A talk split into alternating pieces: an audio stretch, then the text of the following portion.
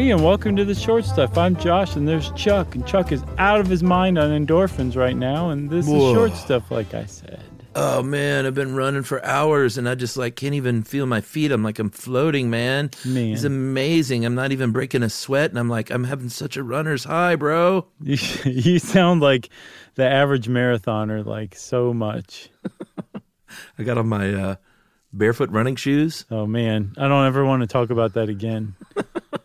we talked about this runner's high in some episode to to such a degree. I was like, have we done it as a short stuff? Oh, really? I think so. I, we must have talked about it in marathons or something like that. Mm, yeah, I bet that was it. I, I believe a standalone short stuff is a great way to go with it.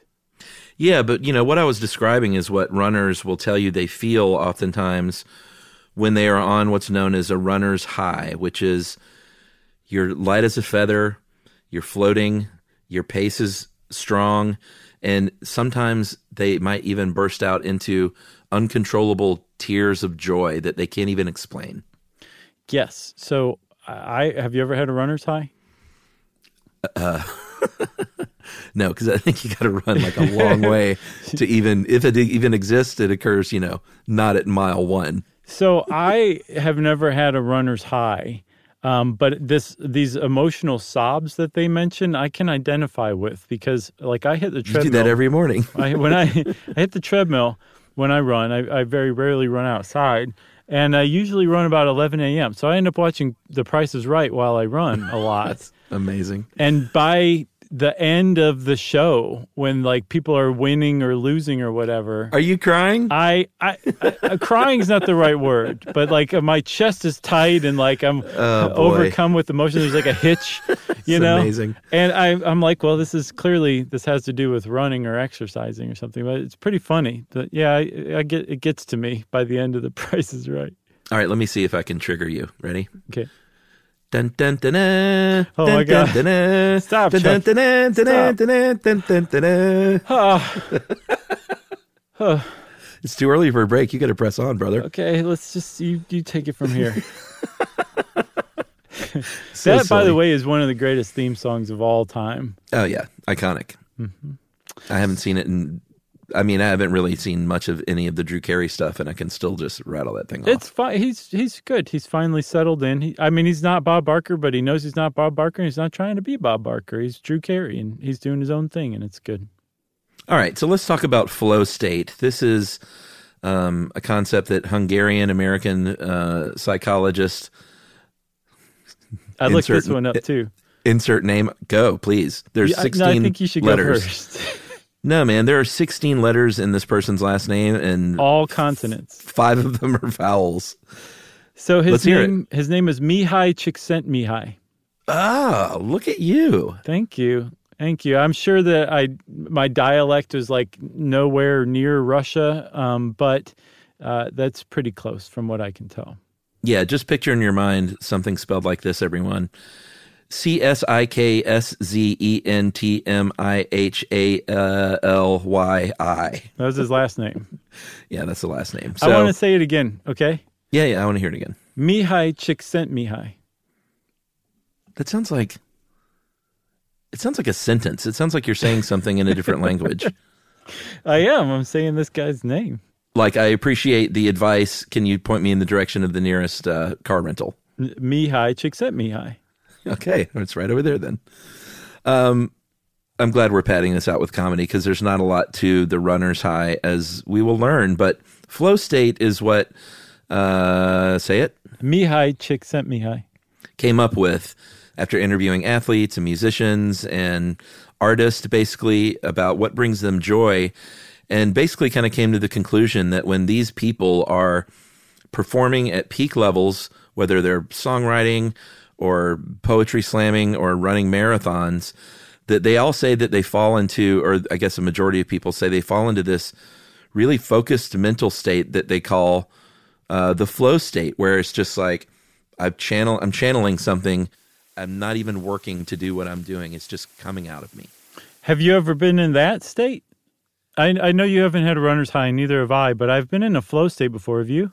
I feel like I've been in a flow state with writing uh, before. Nice. I don't remember what I was doing while I was doing it, but I remember being like, "Oh wow, this is this is something special," and it was probably something mundane like um, digging a hole or something like that, which you know I'm known to do. But I, it is a pretty neat thing. Like there's, it's just effortless. There's a certain amount of joy and pleasure to it. You feel a little bit high, and it's because it's my I, my theory is that. Um, your body has stopped, your body and your mind have stopped trying to find the most efficient, um, least wasteful energy energy wise way of doing what you're doing, and now it's just doing it. So there's no there's no effort, there's no trying to figure something out, there's no wasted energy, and it's just it can be pleasurable in that sense. Right. So flow state they think might have a link to being uh, to encountering a runner's high.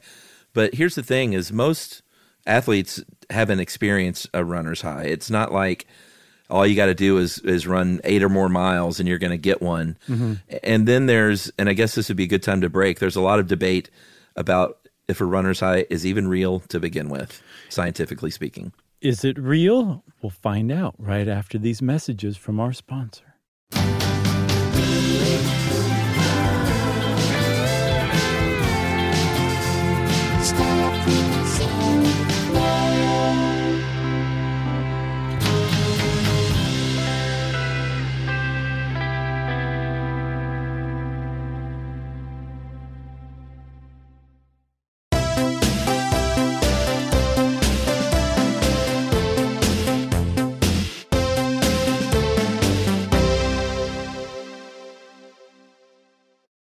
Chuck, is it real?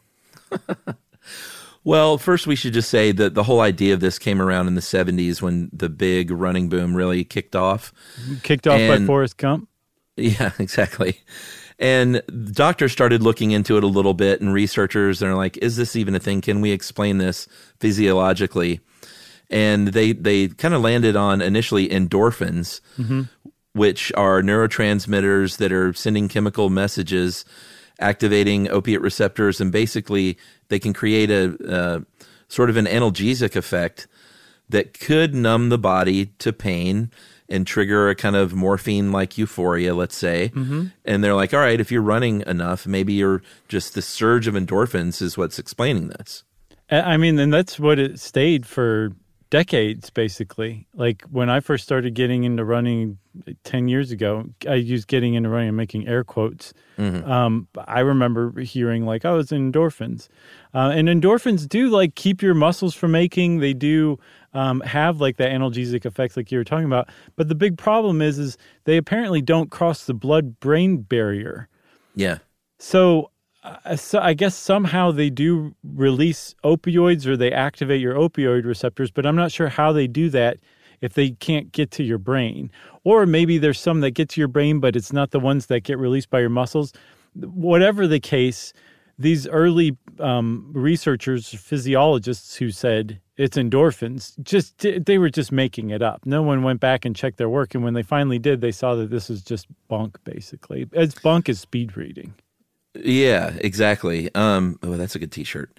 Um, in 2015, there was a study out of Germany that basically said that running can stimulate your endocannabinoid system, which is mm-hmm. pretty interesting. Mm-hmm. Um, your body produces endocannabinoids. It's like your sort of built-in um, cannabis cannabis system. It's your it's body pot. Yeah, it's it's yeah, good band name. Oh man, it's a great band name. And I don't even like my band name stuff usually, but Body Pot sounds great. Yeah, that's a pretty good one. What kind of music is it though? You're always Body you always nail that. is it's classical, but done on oh. mandolins. All right, very interesting. Mm-hmm. That's not a thing. You just created a genre. I think I might have actually. Not a good uh, one, but I did. Sure. So, um, have you ever seen that that uh, bluegrass band do ACDC's Thunderstruck? No, I'll bet it's pretty good. It's pretty awesome. I, am not a big ACDC guy, but I, I can Ooh. imagine hearing somebody do that on anything is pretty stirring. Like watching yeah. the end of Price is Right after you've been running a few miles. Yeah, that uh, that uh, guitar lick sounds pretty cool in the banjo. Yeah. So the uh, yeah endocannabinoids cannabinoids Mm-hmm. um, they can you know it's it's like what pot does for you basically it improves your anxiety and improves your mood. Uh, this is why some people turn to marijuana to reduce their anxiety, and this does actually pass the blood brain barrier. I don't understand that about how marijuana reduces anxiety. I know for a fact that it does, but I feel like it's a certain kind of person that marijuana has that effect on, and that does not have that effect on everybody. Sure, I mean I think there are, are plenty of people where marijuana very much increases their anxiety. Yes, and that is the saddest thing of all. Yeah, It's just so. sad. It's it's called getting robbed by God Himself, or Yeah. herself, or their self. Yeah, because if it only did the one thing and reduced anxiety, it would be the wonder drug of the world. Yes, it's true. Yeah. I'm But glad we does, didn't uh, have this conversation in the Girl Scouts episode. Yeah, that'd be bad. Uh, but like I said, um, unlike the endorphins, these endocannabinoids can move through the, that blood brain barrier and uh, give you that feeling of calm. So they think that might have something to do with the runner's high. Yes, which makes a lot more sense. I mean, endocannabinoids seem like it's probably the case that that is what gives you some sort of euphoric feeling while you're in that flow state. But again, it's possible that the runner's high doesn't even exist, and that it's one of those things where it's like a self um, self fulfilling prophecy, or Right. uh, I guess a, a bit of um, uh, placebo effect, where you think it exists and you're running sometime and you think, oh, I, I feel kind of good, and you're like, oh my god, I'm in a flow state. Check me out, I'm so high. Could be like that. It also could exist, and we just haven't really identified it fully yet. Yeah, but what I'm pretty sure is going to happen is we're going to get a gazillion emails from runners that are like, don't mock this. It is totally real. I've experienced it firsthand. hey, I, I I don't care if it is the greatest placebo effect of all time. It's still real if it's a placebo. Your body is still experiencing the effects of whatever it is, from a fake drug to running high. Um, you're still experiencing it. So it doesn't matter if it's externally, objectively real or not. Doesn't matter. True. Uh, well, if you want to know more about solipsism or anything like that, join us next time on Short Stuff. We don't have anything else about runner's high, right, Chuck? No, we don't. Well, then that means everybody that Short Stuff is giddy up. Stuff You Should Know is a production of iHeartRadio. For more podcasts from iHeartRadio, visit the iHeartRadio app, Apple Podcasts, or wherever you listen to your favorite shows.